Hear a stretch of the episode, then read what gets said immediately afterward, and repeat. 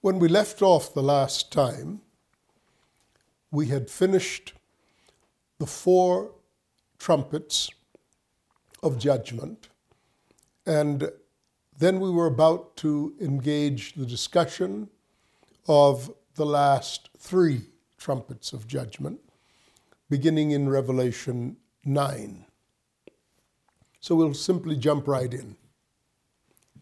It says, Then the fifth angel sounded, and I saw a star fallen from heaven to earth. To him was given the key to the bottomless pit. And he opened the bottomless pit, and smoke arose out of the pit like the smoke of a great furnace, so that the sun and the air were darkened because of the smoke of the pit. Then out of the smoke, locusts came upon the earth, and to them was given power as the scorpions of the earth have power. They were commanded not to harm the green grass or the grass of the earth or any green thing or any tree but only those only those men who did not have the seal of God on their foreheads. And they were not given authority to kill them, but to torment them for five months. Their torment was like the torment of a scorpion when it strikes a man.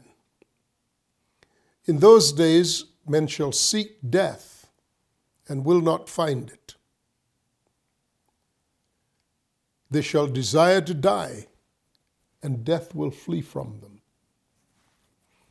Now, the shape of the locusts was like horses prepared for battle. On their heads were crowns of something like gold, and their faces were like the faces of men. They had hair like women's hair, and their teeth were like lions' teeth, and they had breastplates like the breastplates of iron, and the sound of their wings was like the sound of chariots with many horses running into battle. They had tails like scorpions, and, they, and there were stings in their tails. Their power was to hurt men five months. And they had as king over them the angel of the bottomless pit, whose name in Hebrew is Abaddon, and in Greek he has the name Apollyon. One of the past, one woe is past. Behold, still two more woes are coming after these things. Now, the there, this, this point of demarcation between the four trumpets that precede and the four that succeed, that come after, there are certain things to be observed right away. In the preceding four, the circumstances that are released upon the earth have to do with the confusion of men ripening, coming to the place where the whole structure of, of man's thought and ways that, have, that has evolved historically from the Garden of Eden and the deception that took place there until it had reached this point of such ripeness that it is being judged those first four have to do with conditions largely resulting from the activities of mankind. The last three, however, of the seven trumpet judgments have the significant component of being demonically inspired, motivated, empowered, and, and uh, coming forth upon the earth with the fury of the demonic. Now we must understand even at the threshold here, that Satan has to be given permission to do anything upon the earth. Now, once he secures permission, now there are two sources from which he may be given permission.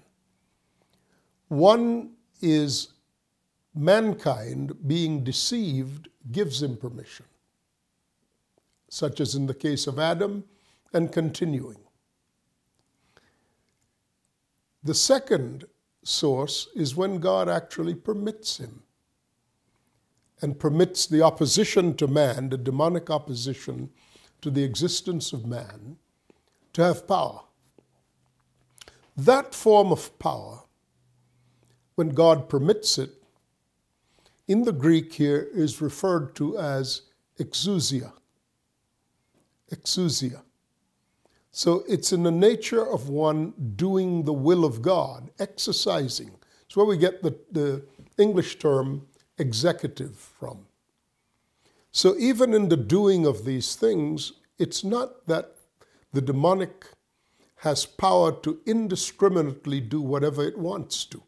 You will note again and again it says, and power was given to them. Power was given to them. This form of power is not is different.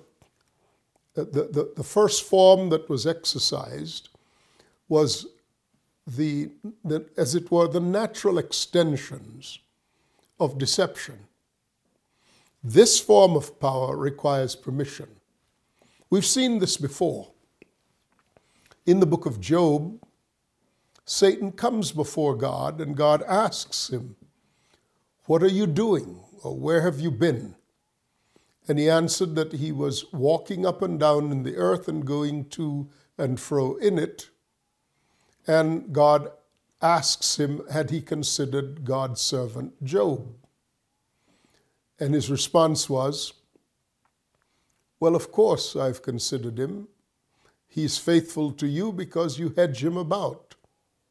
Give me power to torment him, and I will I will guarantee you that he will curse you. And God granted him permission, limiting the scope of what he could do. So it's very important to note that this has precedent in the scriptures. You know, the way to interpret the book of Revelation is not by domesticating the language not by um, taking the, the, the things that are spoken literally, but to understand that it is highly symbolic, but, but, the references that are concentrated in the book of Revelation are found elsewhere in the scriptures in plain meaning. So we don't have to conjecture we can simply allow the scriptures to interpret the scriptures.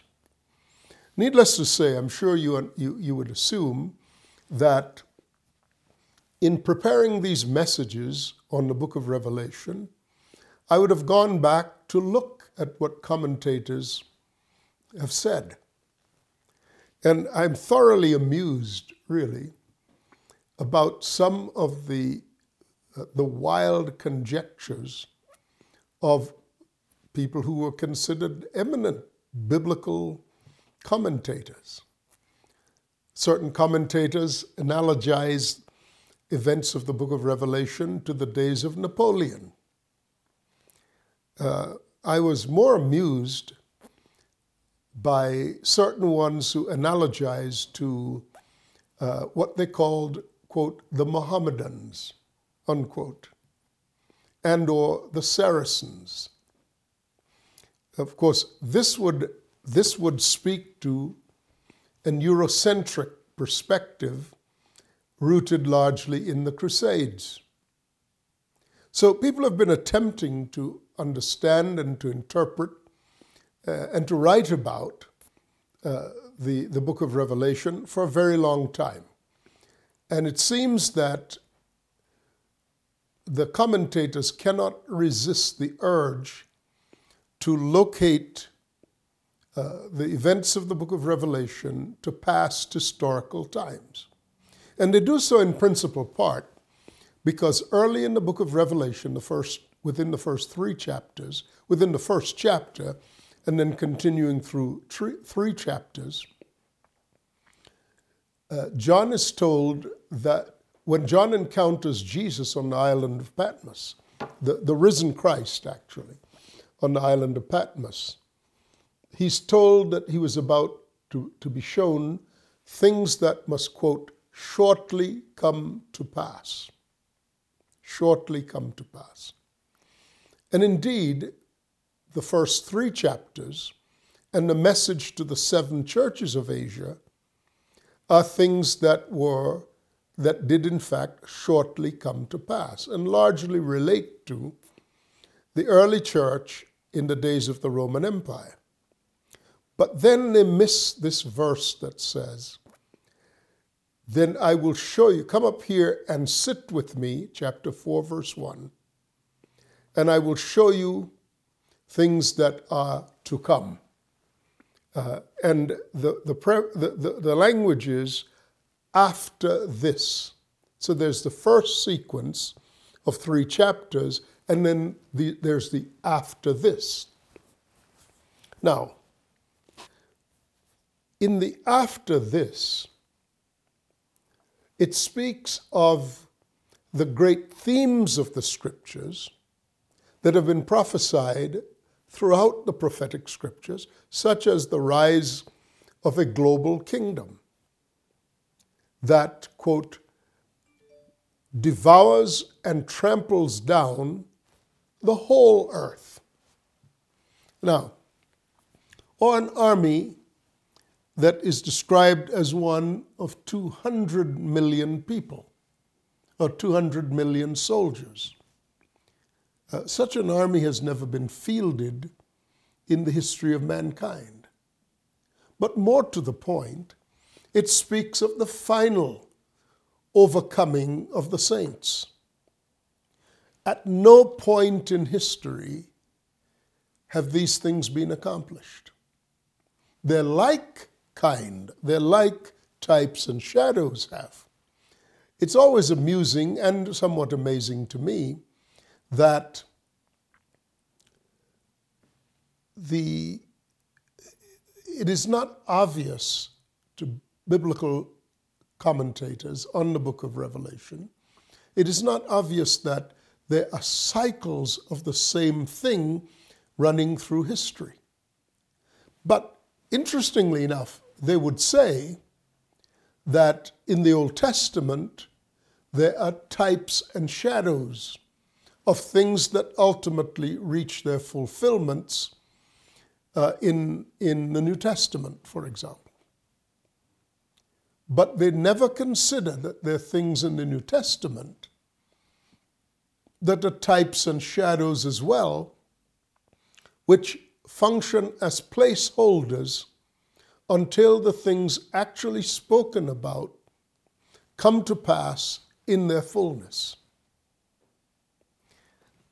Now, but I don't want to go too far afield because we've done a lot of work in explaining surrounding facts uh, regarding uh, the book of Revelation and how it ought to be interpreted. Now, it says, the, the fifth angel sounded, and a star, I saw a star fallen from heaven to the earth. Now, let's take that, that bit. The word fallen Oh, first, the word star is the, is the word aster, A S T E R, aster. And it relates to the word stronomy, S T R O N N U M I, stronomy. It's where we get the study of the stars as being astronomy. Now, quite often, Star has a double meaning, a double entente, actually a triple entente. It may mean either physical star, one of the planets or one of the uh, one of the planets that we may see when we look up in the night sky. Clearly, that is not meant here, because if that falls out of the heavens and strikes the earth, it's the end of all things. But there is that meaning to the word aster. But we, even in our time, we use the word star to describe people who stand out, like movie stars, like um, opera stars, like political stars, like stars at the, at the, at the bar, uh, if, if you're a lawyer, or um, stars in business, in the business world. People who are luminous. We get the term luminary from that. So it may also refer to a human being. But in this case, it refers to something else. And there's a spiritual meaning to the word star, such as is found in the book of uh, Jude, that describes wandering stars for whom are reserved the blackness of darkness forever. This tends to refer to the demonic. The demonic. Now, when you think of how this star behaves and what happens in regards to this star, the third meaning is the only possible meaning. In other words, this star fell from heaven to earth and he was given the key to the bottomless pit. Clearly not a human being, clearly not one of the luminous bodies in the heavens, but a demonic spirit. Further to that is the term fallen. A star had fallen from heaven to earth. There, the word for fallen is the word pipto, P I P T O, pipto. And it's different from the word, another word for fallen, which is the word apostasy. Apostasia. So this is not a reference to an apostate, someone who's fallen away from the truth, but someone who actually has been removed from his high position and here we're talking about a demonic spirit who has been removed from a high position. Further, the term fallen is more related to the fact that it had fallen already, as opposed to suddenly and precipitously being expelled from heaven. Let me also point out that there are three heavens. So when we speak of a star falling from heaven, it's also important that we understand what heaven is being referenced here. The word Uranos refers to heaven. But there are three of those. There's the highest heavens, or the heavens of God, when Paul said, I know a man, 14, Paul said, I know a man 14 years ago who was caught up to the third heaven. And he speaks of himself in an out of body experience being caught up to the third heaven, which is the dwelling place of God. Not unlike John in the, in the book of Revelation, who says, I heard a voice saying, uh, Revelation chapter 4, verse 1, that says, Suddenly there was a door standing open before me into heaven, and I heard a voice saying, Come up here and sit with me, and I will show you that which is yet to come. And then he said, Suddenly I was in the Spirit. Uh, and indeed, he was not only in the Spirit, but he was before the throne of God. So there is the third heaven. Now, Paul also speaks in the book of Ephesians, the sixth chapter, he speaks of spiritual forces of evil. So they're spiritual as opposed to natural or human. They're forces or powers of evil in the heavenly places.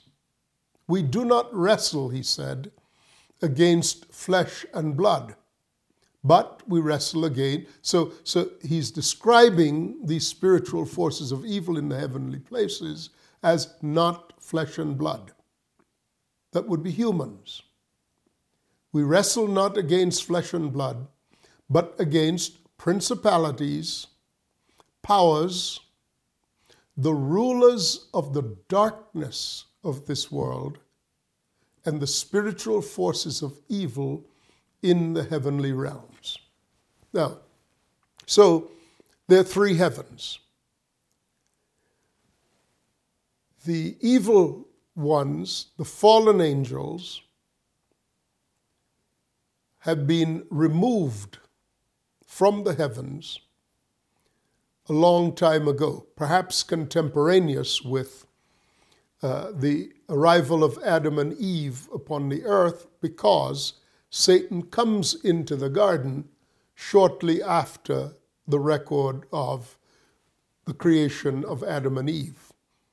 We don't know how long Adam and Eve were on the earth uh, in their unfallen states, but we do know that while they were, in fact, before they had children, we know that uh, the, the, Satan appeared in the garden.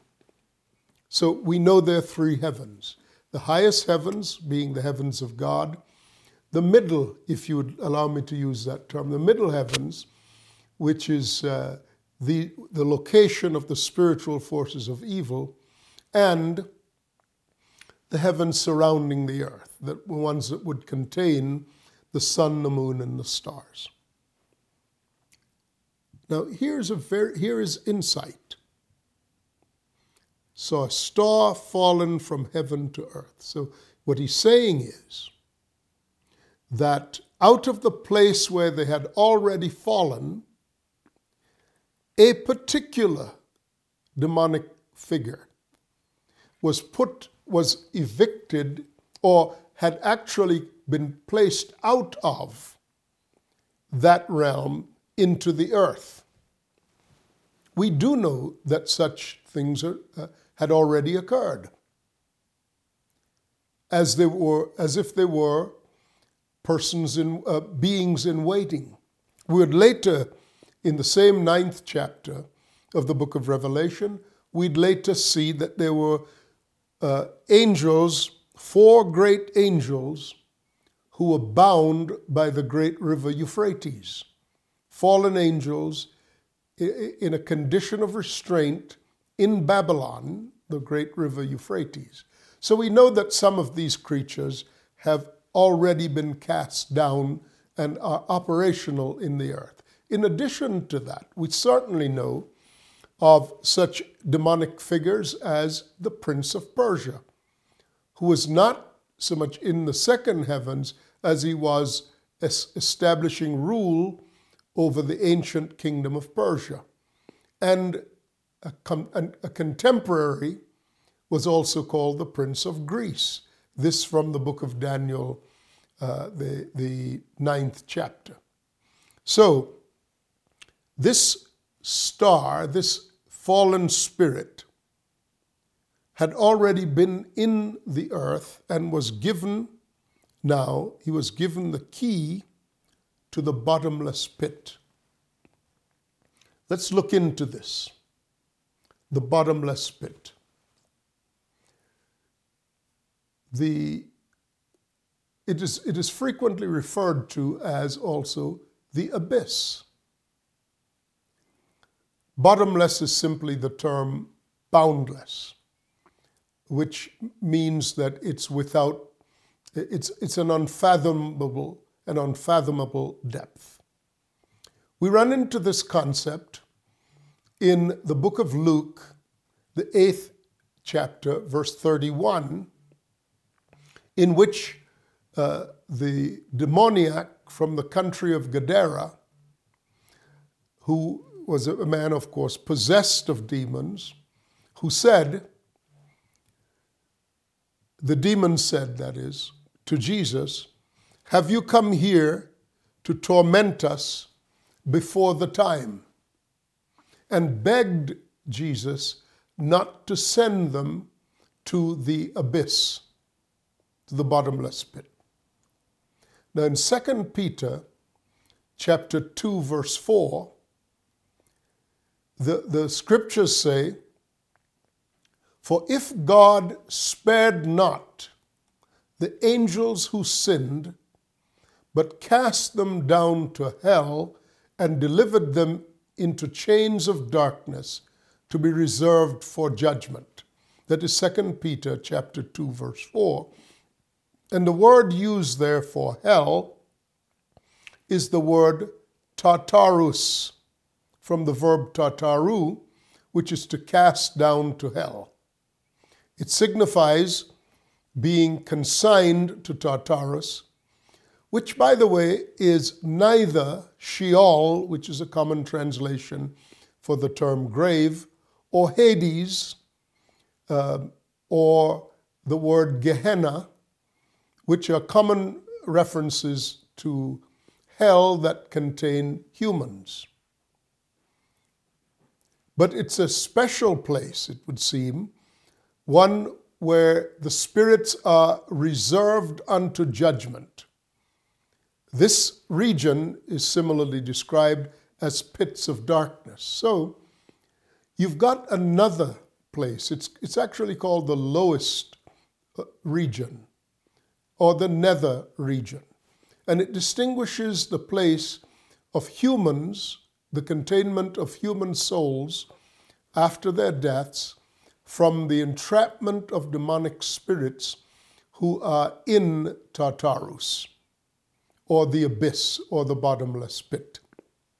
So, what we have in these few verses, when the fifth angel sounded, an angel who had already fallen, a demonic spirit that is, who had already fallen uh, out of the second heaven, was given a key to Tartarus, which is the place of the entrapment and containment of demonic spirits. And he opened the bottomless pit. And that's where we'll continue uh, when we come back. I hope you'll continue to join me. You see, the Bible actually can and does interpret itself.